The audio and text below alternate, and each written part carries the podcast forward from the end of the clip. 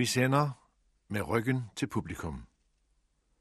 En montage af Christian Stentoft om at ville dirigere drøm og virkelighed.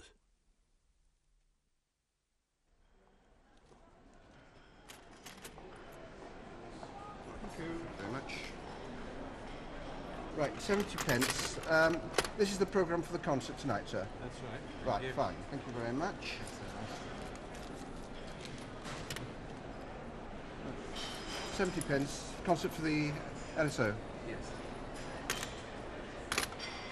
Okay, great. 70p, sir. This is for the concert tonight. The LSO and you. Vi er i en koncertsal i London.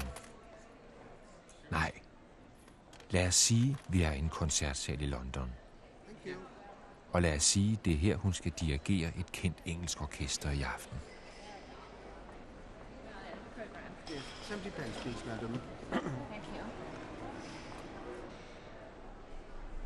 Jeg føler mig aldrig nogensinde smuk.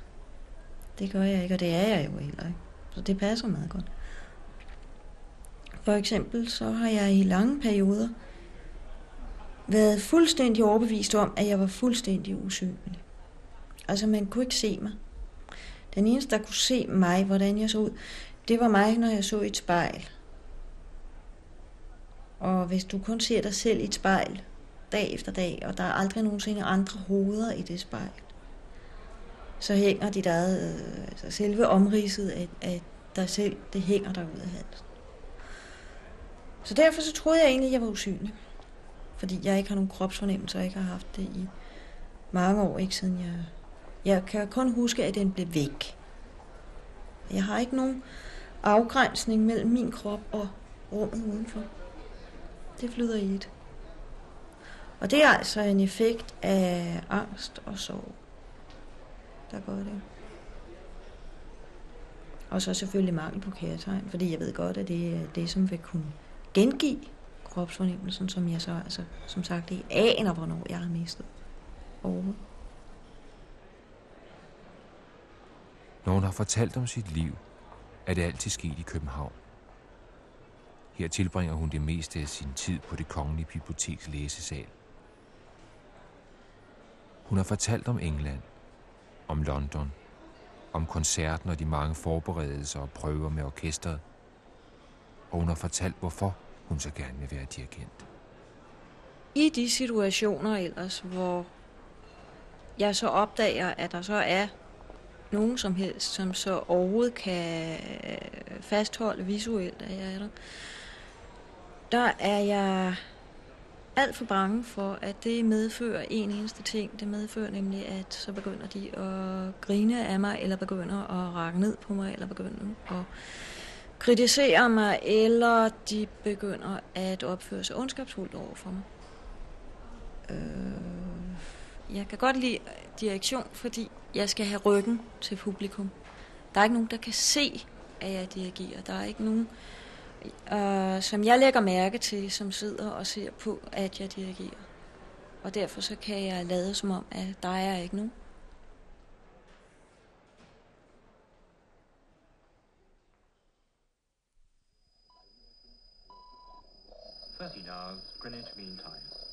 BBC World Service.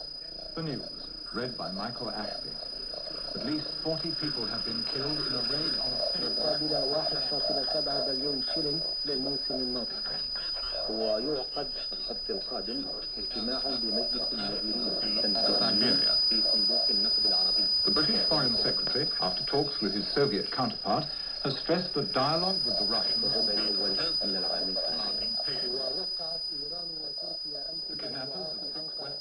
Vi er på hendes værelse i Danmark. Nej, lad os sige, vi er på hendes værelse. Hun bor i øjeblikket hos sine forældre. Der har hun sit klaver, som hun øver på hver formiddag. Hun spiller kun for sig selv. Hun har aldrig villet spille for andre.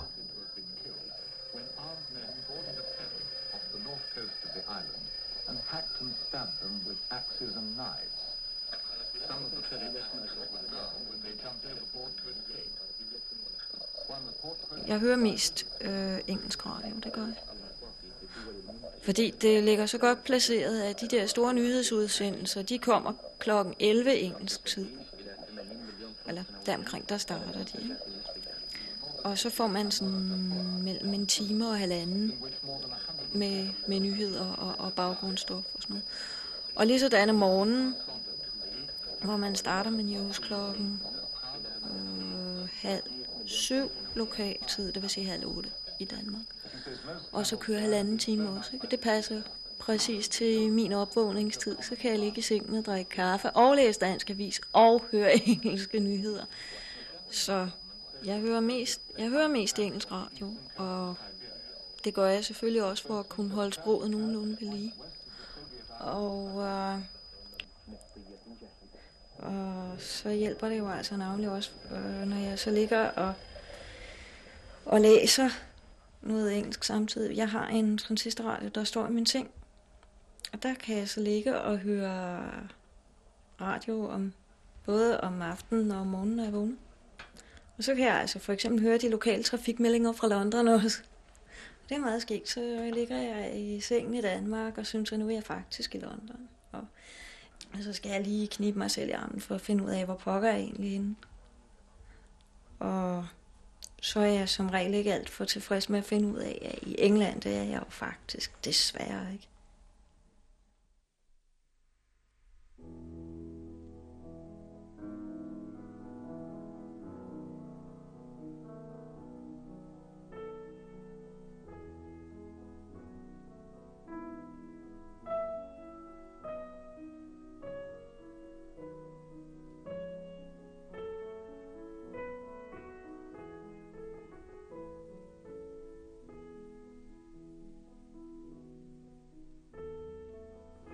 Skete selvfølgelig det, at jeg kom afsted til koncertsalen og så, hvor pæn London ser ud om aftenen. Det var dejligt, og jeg ville altså helst egentlig springe ud af bilen. Fordi koncertsalen var nok det sidste sted i verden, jeg gerne ville hen til. Jeg skulle tværs over Themsen og ned til det kompleks, hvor koncertsalen ligger, og så se lyset i vandet, og kiggede ud og så folk gik forbi, og der var noget meget fredeligt ved det, altså London efter, i hvert fald på den der side, London efter klokken 5:30, det er en meget stille by. Men efterhånden, som jeg nærmede mig stedet, gerningsstedet, så blev jeg helt rystende og dirrende.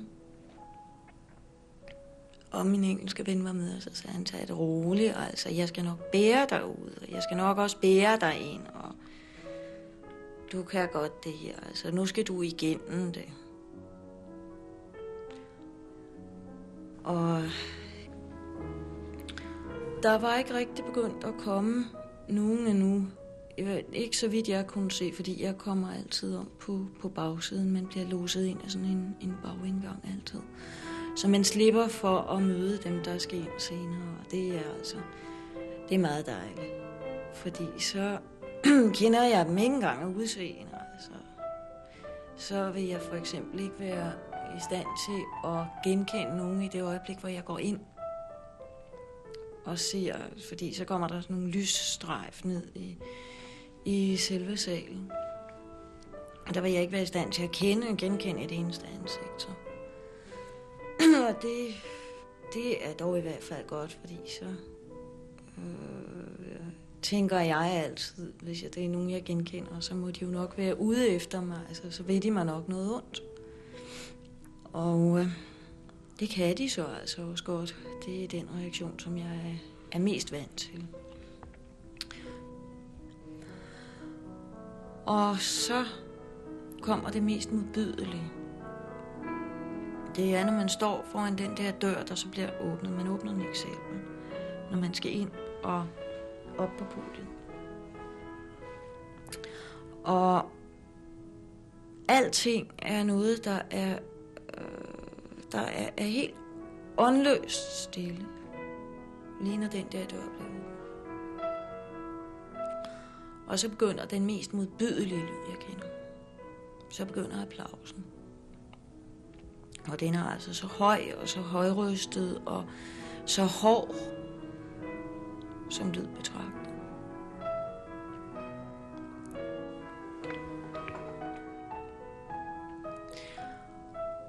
Og så går man. Og jeg talte ikke skridtene, men det er som sædvanligt en af de længste vandringer, jeg kender overhovedet. Men jeg nåede det, og jeg nåede også pænt at få sagt god aften. Jeg er altid frygtelig bange, så snart der er noget med mange mennesker i det. Er ikke noget for mig. Men så kunne jeg gudskelov vende mig om, og så kunne jeg se, der sidder musikerne, og de vil ikke noget ondt. Nu skal vi igennem det her. Og så kunne jeg finde de rigtige noder frem, og slå op, og hæve taktstokken, og så kunne vi tage fat.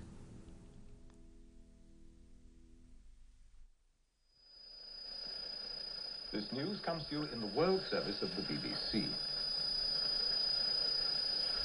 The kidnappers of 6 Westerners abducted in Lebanon have sent photographs of the kidnapped victims to news organizations, together with what they describe as final terms for their release.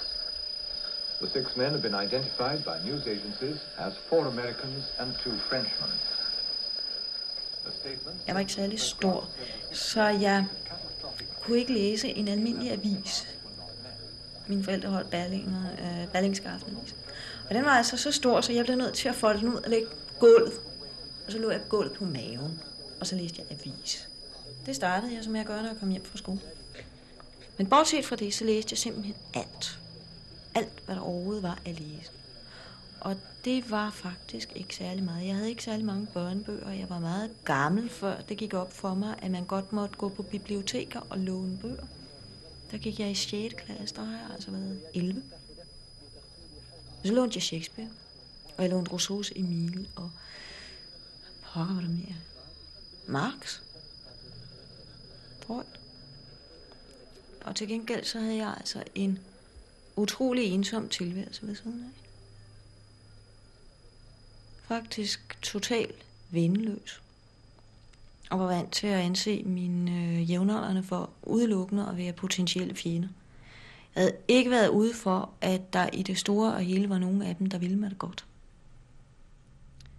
Og så læste jeg navnlige bøger om, hvor det bærende tema var venskab. Fordi jeg var så sindssygt misundelig, og det er jeg stadigvæk.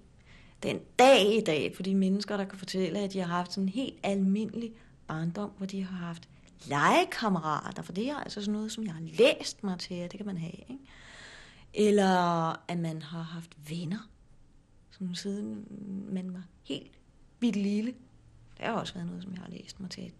Det kan man godt have, det måtte vel nok være meget rart, ikke? Men det havde jeg altså ikke. Så, og desuden så gik jeg altså rundt i en enorm høj angst. Hele tiden. Fordi det er man jo altså gerne, hvis man hele tiden bliver drillet og på den ene side, og hvis man ikke bliver elsket på den anden side. Ikke sådan, at jeg blev afvist, men mine forældre var bare afmægtige overfor, altså takket være deres egen svære situation, ikke? Så var de afmægtige overfor dels mig, og dels hvad det var, jeg var ved at udvikle mig til. Fordi jeg overhovedet ikke lignede dem. Det var fuldstændig som om, jeg var kommet fra en anden planet og havde slået mig ned, ikke? Hvis jeg kunne lige så godt have små grønne antenner eller sådan noget, i stedet for. Så jeg var altså sådan en serien, som ikke passede ind. Ellers ville jeg nok heller ikke have holdt fast på at have fantasilejekammerater, hovedsageligt. Nogle, som jeg blev nødt til at opfinde selv. For de var altså nogle gange langt mere givende at være sammen med, end hvad der blev tilbudt mig i form af andre børn.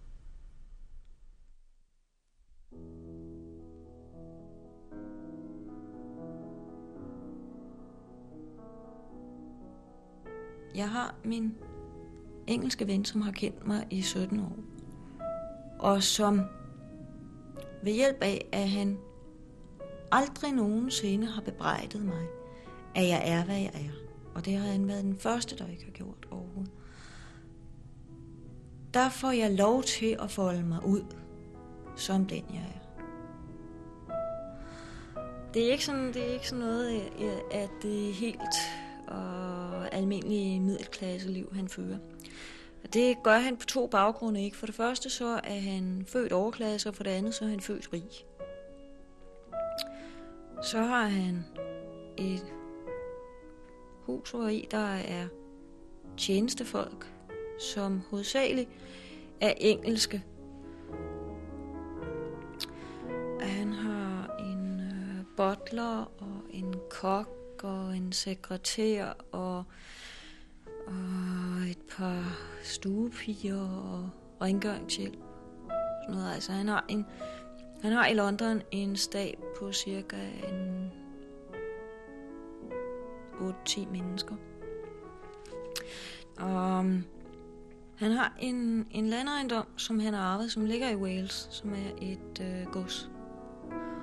Og altså selve hovedbygningen, den består af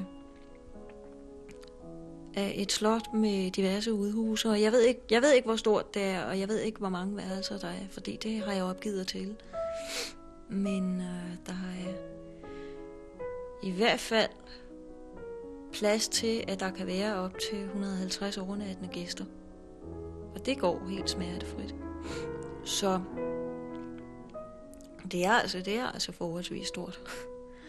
Og så er der nogle enorme bygninger også med kostalle og hestestalle og lader og loer og alt den slags. Og det kører helt fint. Så er der en stor park også til. Altså der hører ting til sådan et landsted, fordi før i tiden, der var det jo sådan, at det var egentlig et slags samfund i samfundet. Og det vil sige, at der hører landsbyer til et gods. Og der har jeg været ude i forskellige steder med ham, når han har været rundt. Og der har jeg i hvert fald været i 6-7 forskellige landsbyer. Det kan godt være, at der er flere, det ved jeg altså.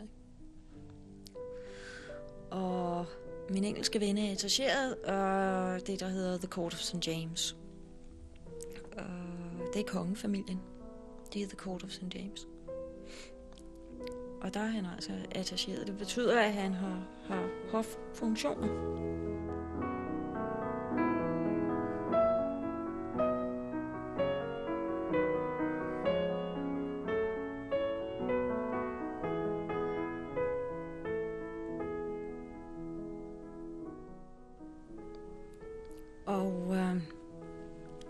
Og han synes ikke, at jeg er hverken grim, eller dum, eller åndssvag, eller i vejen. Så derfor så kan jeg for eksempel, jeg kan få lov til at gå i teatret i England, og han går med mig, og nu til benene. Det er noget, jeg aldrig er ude for i Danmark. Han skammer sig ikke over det. Han skammer sig ikke over at følges med. Jeg har på sin vis der et følelsesmæssigt sikkerhedsnet at falde i, som ganske vist er stormasket, fordi fyren er jo ikke min mand, og det bliver han aldrig nogensinde.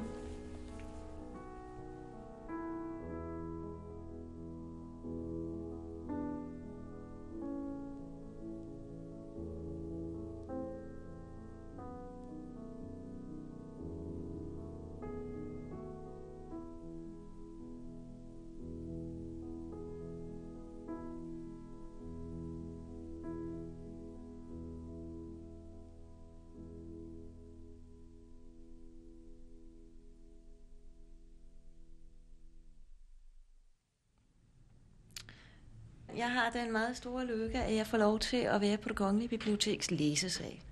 Og der har jeg et bord, og det lyder ikke så meget. Og det er heller ikke så meget, fordi det kun er cirka 1 kvadratmeter. Og så 1/4 kubikmeter bøger, når man lægger det sammen.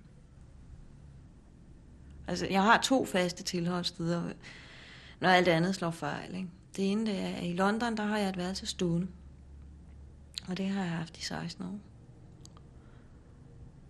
Og det er mit værelse. Og så har jeg altså det her bord på Det Kongelige Bibliotek, og det er mit bord. Og det har egentlig været det første sted overhovedet i Danmark, hvor jeg har været accepteret, altså virkelig accepteret. Og jeg tror nok, at en del af accepten selvfølgelig skyldes, at jeg har siddet der så længe, og nu ved man godt, at det er bare mig, ikke? I de sidste 9 år, der er jeg kommet der fast hver dag. Det er ganske rigtigt, at jeg på sin vis bor i mine bøger der, og at jeg har hjemme i dem, men det skyldes nu nok så meget, at de kvaliteter af åndsliv, som jeg sætter pris på, det findes i bøger. Og derfor så er jeg jo altså nødt til at gå til bøgerne, hvis jeg skal have et fornuftigt menneske at snakke med, så er jeg nødt til at tage en bog i hånden. Det er mine venner. Det er så ganske afgjort mine venner. Og de udgør, det gør den psykoanalytiske teori selvfølgelig navnlig, fordi nu er det den, som jeg har levet sammen med så længe. Det er min nærmeste omgangskreds. Altså det er dem, som jeg går til, hvis jeg skal snakke om noget, eller dem, som jeg skal gå til, hvis jeg skal have noget at vide. Så på den led der de mest levende mænd, jeg nogensinde har truffet. De har været hanner, og de har været døde, og de har været i bogform. Og de har været i stand til at producere en intellektuel kvalitet, som er høj. Altså simpelthen den bedste kvalitet overhovedet. Og det finder man desværre ikke uden for bøgerne. Og det er meget kedeligt. Det er virkelig et meget stort savn. Så derfor så har jeg også i min hverdag noget, som jeg har som den eneste på hele læsesalen. Et afskedsritual, når jeg går.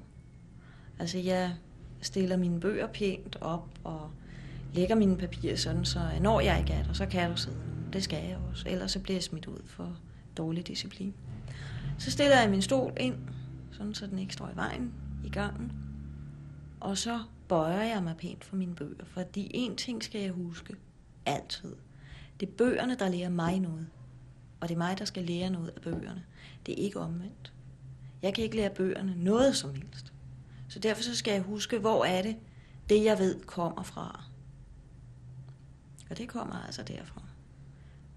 Så derfor så bukker jeg pænt for mine bøger, og så går jeg.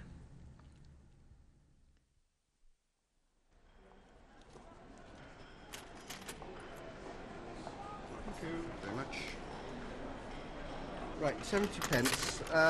This is the programme for the concert tonight, sir. That's right. Right, yeah. Fine. Thank you very much.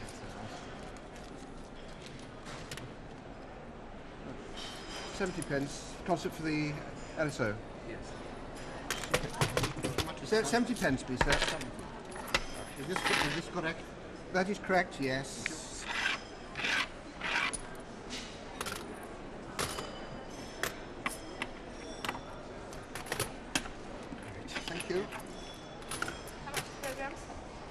£70, please, madam. You... Can I have two? You may. Sorry, I gave you £1. That's right. Thanks. Right, so that's... 140. Right, £140. £2. £3.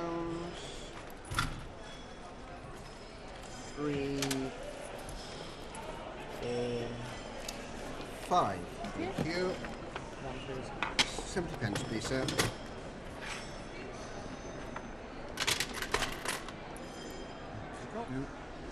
£70, please, madam. Ah.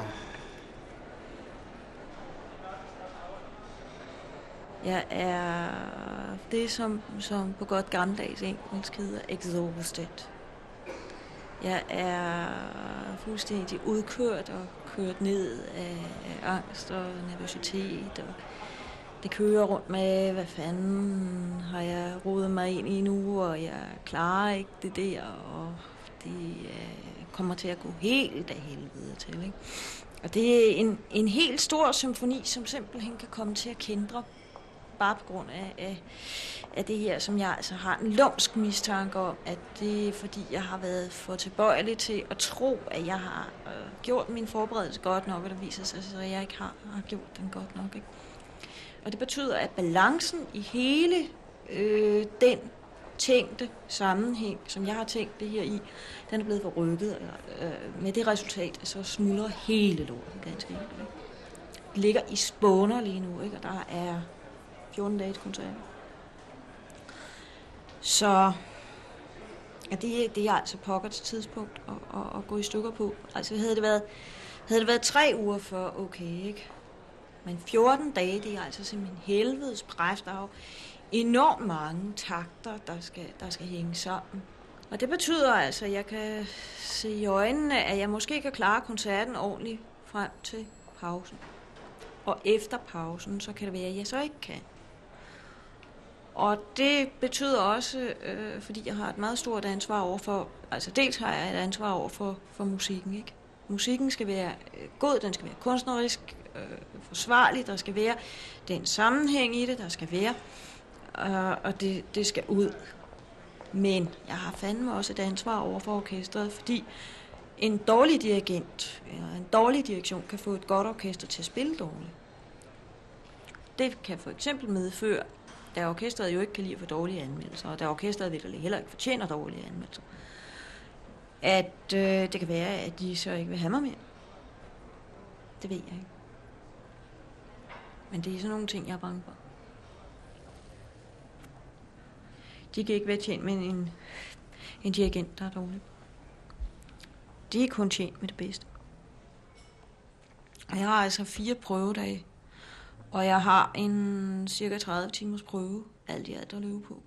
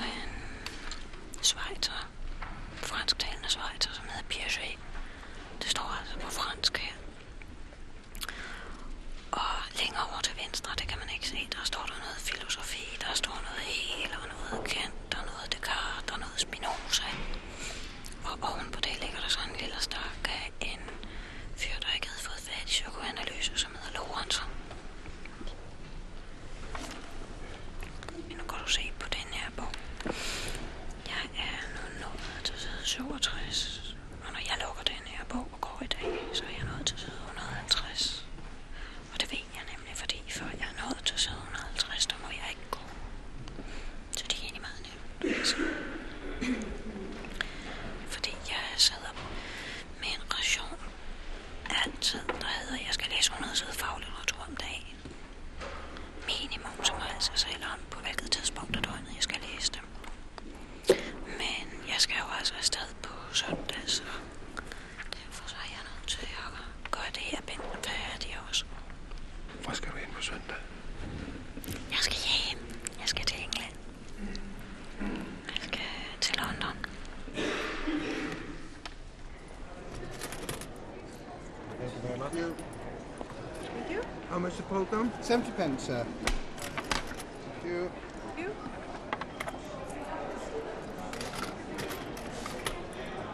Thank you very much. Two, sir? All right. Sorry, madam, I haven't run out. I didn't think you had.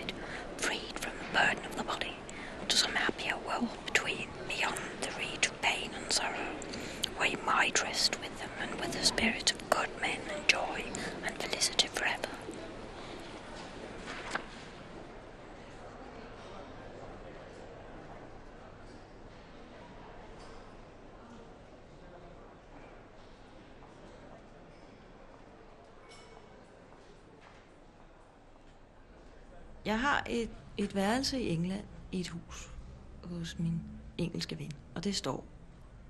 Og det er mit værelse, og der kommer ikke nogen andre ind. Og det synes jeg er meget dejligt, fordi det har jeg ellers ikke.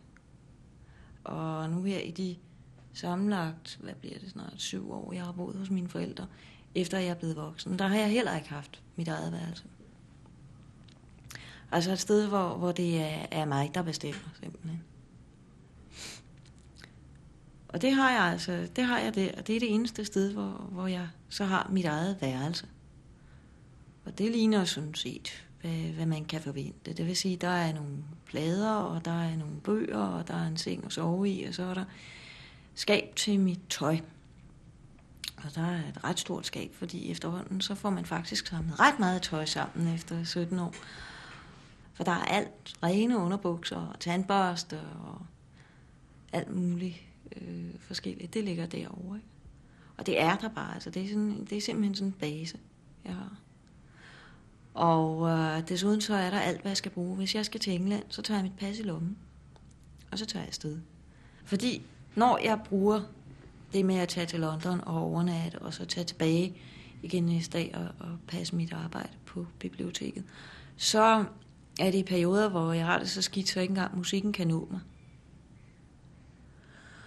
Og så skal jeg altså have lavet et eller andet. Og bare det at gå fra cyklen og op ad trappen og ind på læsesalen, der har jeg på fornemmelsen af, at jeg skal bruge al min kraft overhovedet bare på at slæbe mig afsted. Og der kan jeg altså virkelig mærke, at det er mig, der bærer mig. Det er mig, som desværre så er ansvarlig for, hvordan jeg har det. Og det er ikke noget, som jeg bryder mig om. Så har jeg som regel ringet, inden jeg tog afsted, og sagt, at jeg vil gerne afsted til England. Jeg kommer over og sover. Fint, så bliver der lagt en besked, og der ligger en billet i lufthavnen til mig, når jeg kommer ud. Han har via sin udmærkede indflydelse og baggrund og hvad der ellers er, fribilletter, eller en fribillet, som altså simpelthen er til rådighed for ham, og som han må disponere over. Altså egentlig et sæde i de der statslige engelske, eller ja, ikke statslige, men altså noget i den retning. Flyselskab. Og når jeg så er færdig på biblioteket ved 5:30-6-tiden, sætter jeg mig op på min cykel og kører ned til hovedbanen, og så stiger jeg op i lufthavnsbussen. Og så går jeg hen til skranken og beder om at få min billet. Og den får jeg så. Og når jeg så kommer op i flyveren og sidder, så letter det en lille smule. Fordi så sætter jeg mig ned og læser en engelsk avis, og det har jeg det meget godt med. Så når jeg har det så skidt, så bliver jeg i reglen hentet i bil i lufthavnen og bliver kørt. Og så får jeg lov til undervejs ind og tale og græde. Og græde og tale og tale og tale og tale. Så bliver jeg først udstyret med noget middagsmad, hvis jeg ikke har fået det i flyveren. Og så får jeg ellers en dobbelt whisky. Og så bliver jeg lagt i seng. Og så sætter min engelske ven sig ned på min sengekant, og så læser han højt for mig. Han læser børnerim, eller han læser højt af avisen.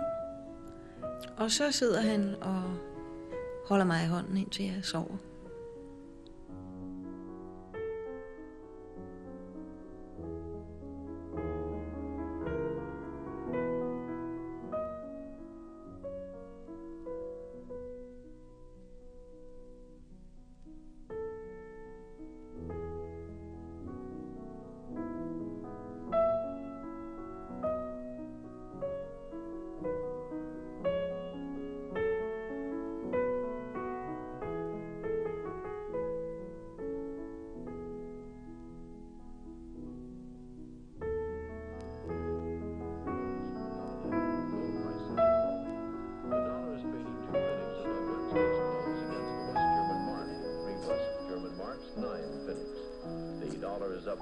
Centimes against the French franc to 9 French francs 42 centimes, and has increased marginally against the Swiss franc to 2 Swiss francs 58 centimes. The British pound is selling at $1.26, less than 1 cent below Wednesday's close. The London morning fix on gold was $320.40 an ounce, $2.40 below Wednesday's close. A leading U.S. bank has lowered its prime interest rate by 0.5% to an even 10%. Other banks are expected to follow the lead of Bankers Trust in New York City, which is the 8th largest bank in the United States.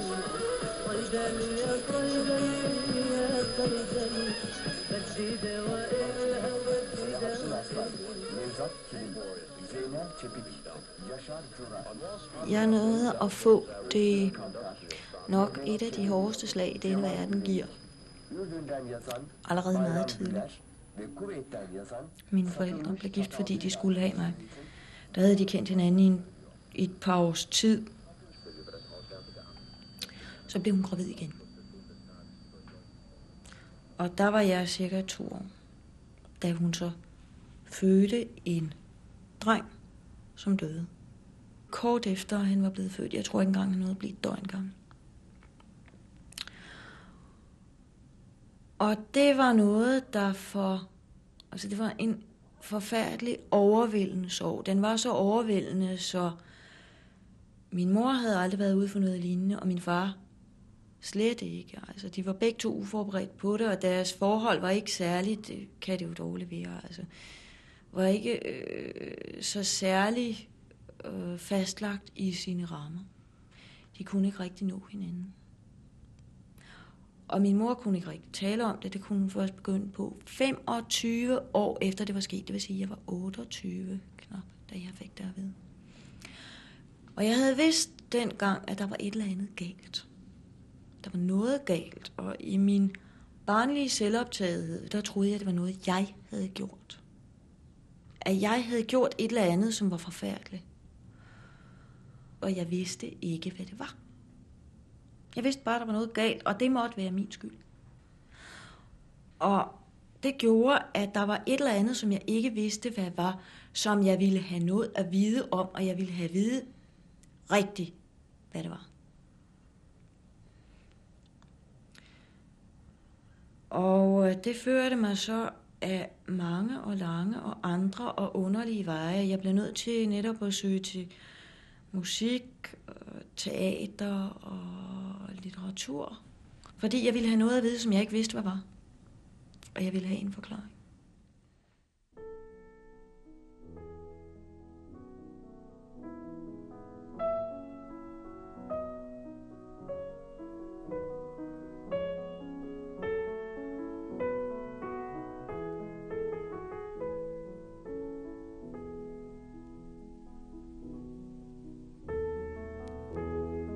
Tempoet er en lille bitte smule for hurtigt, bare en anelse. Det skal gå sådan et du.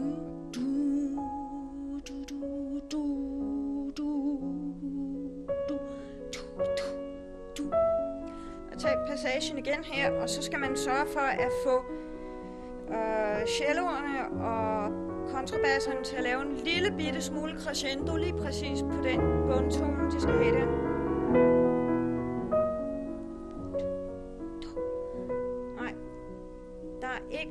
I modrytme, der skal det være sådan så, at det skal gå som et åndedræt.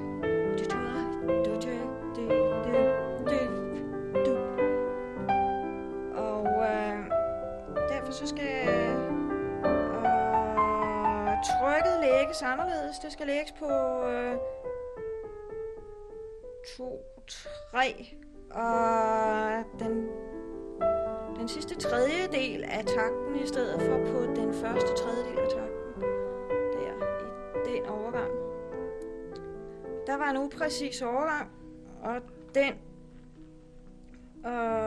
hænger sammen med, at der er en kvarttakt pause, og den kvarttakt pause, det er en kvarttakt. Det vil sige, at i det her tilfælde der er et slag, den er ikke knap et slag. Den er et slag, så det vil sige, at jeg skal taktere om. Der skal jeg sørge for, at den er lige præcis i den rytme der, som den skal være.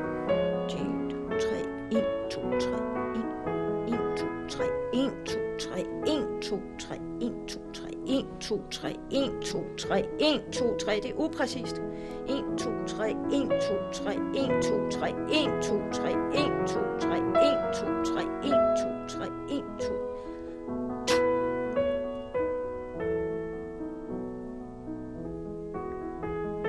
Nej, det er forsjusket. Der er ikke de der 32 dele på, der skal være. De lyder som om, de er en blanding af 16 og 32 dele. Det duer ikke der, det skal om.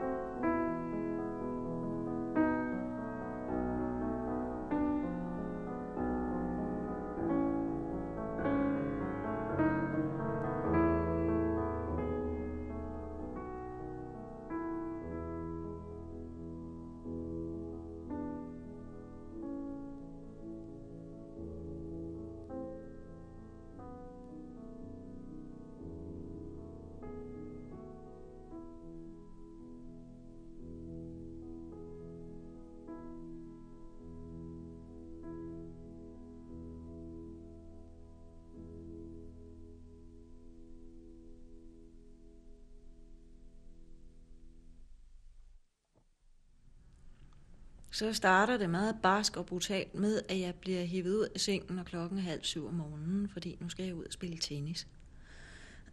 Så bliver jeg båret ud af mit badeværelse. Jeg har et badeværelse i forbindelse med mit værelse.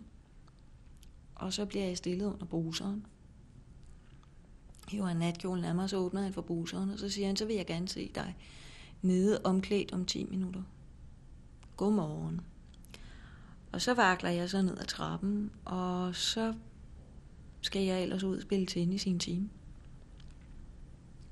Og hvis jeg ikke kan se ud af øjnene, ja, så er det meget kedeligt, fordi så lyder der sådan nogle bemærkninger som, jeg synes ikke, at din forhånd er så god i dag.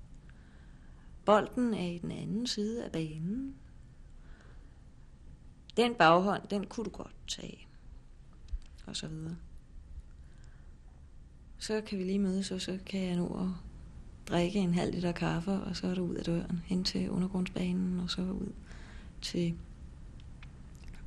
lufthavnen, og så op i flyveren. Og ned igen af flyveren, og ned igen til hovedbanen, og hen til cyklen, og ned til biblioteket.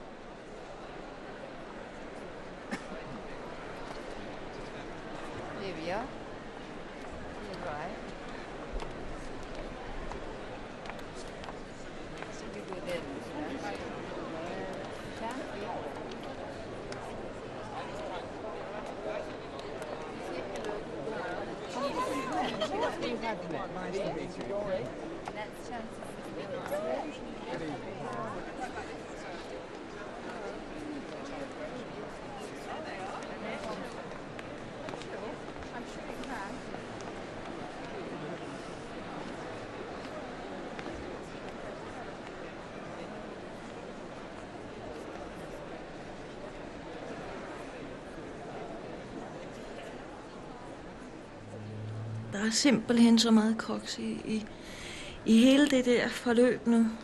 Og nu er jeg altså bange for, at jeg kan ikke nå at få det rettet overhovedet op, ikke? Nu er der 3 prøver tilbage, cirka. Og i forgårs, der nåede det faktisk nærmest at kændre totalt for mig. Altså, jeg begyndte at blive endnu mere rodet, da jeg kunne slet ikke finde ud af, hvor pokker det var, jeg var henne. Og altså faktisk så har jeg det som, hvis man kan forestille sig, at man er midt ude på havet på en tømmerflåde, man overhovedet ikke kan se land, ikke til nogen sider. Og der er bare så dybt som Marianergraven nedenunder, ikke? Sådan 10 kilometer vand nedenunder. Og så blæser det. Og så står man på den der forbaskede tømmerflåde, der lige akkurat plads nok til, at man kan vende sig og gå en tur rundt om sig selv. Og så kan man mærke, at nu begynder alle de reb, den er surret sammen med, de begynder bare simpelthen at blive gnavet over. Det er for meget, det er strakt alt for meget ud nu, og det næste, det bliver altså, der er bare nogle travler tilbage, og så kan man stå der og se, hvordan de sådan ganske langsomt skrider helt fra hinanden.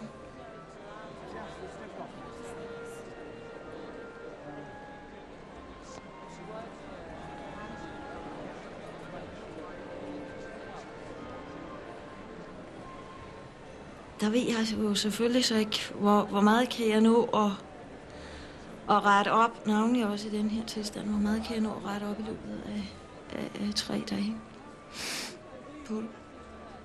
Derfor så er jeg egentlig mere tilbøjelig til nu bare simpelthen at kalde hele muligheden af og sige, jeg kan ikke, undskyld.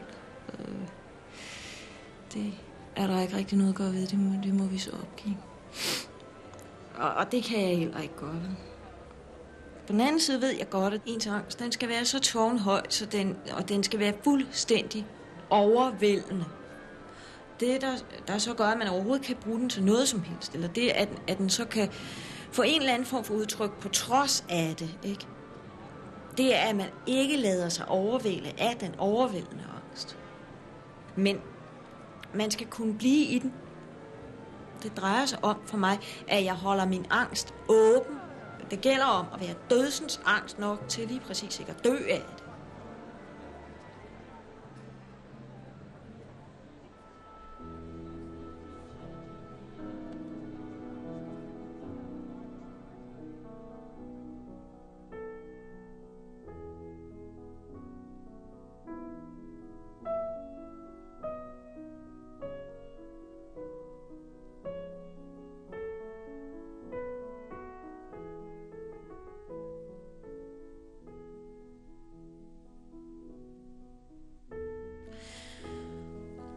Altså hvis jeg ser et klaver, der står et eller andet fremmed sted, for eksempel, så stivner jeg og tænker, så tak, nu kommer alt lyden ud og tager mig. Og så er jeg på nippet til at rejse mig op og løbe min vej. Det er sådan set egentlig det første, der sker. Og hvis jeg så får lidt tid til at zone mig, og hvis der ikke er nogen mennesker i nærheden, så kan jeg godt snige mig ind, og så kan jeg slå en enkelt tone ind. For at høre, om det stemmer, for eksempel. Og hvis jeg så synes, at tonen er god, og jeg opdager, at der kommer altså ikke nogen efter mig og griner, eller der er ikke nogen, der står og bider af mig, eller der er ikke nogen heller, der puffer mig til at spille. Så kan jeg godt sætte mig ned, og så kan jeg begynde sådan ganske langsomt at blive fortrolig med det der klavier, dets anslag og dets klang. Og så kan det gå, så længe der så ikke kommer nogen mennesker. Men lige så snart jeg hører, at der går nogen et sted, så slipper jeg det omgående igen.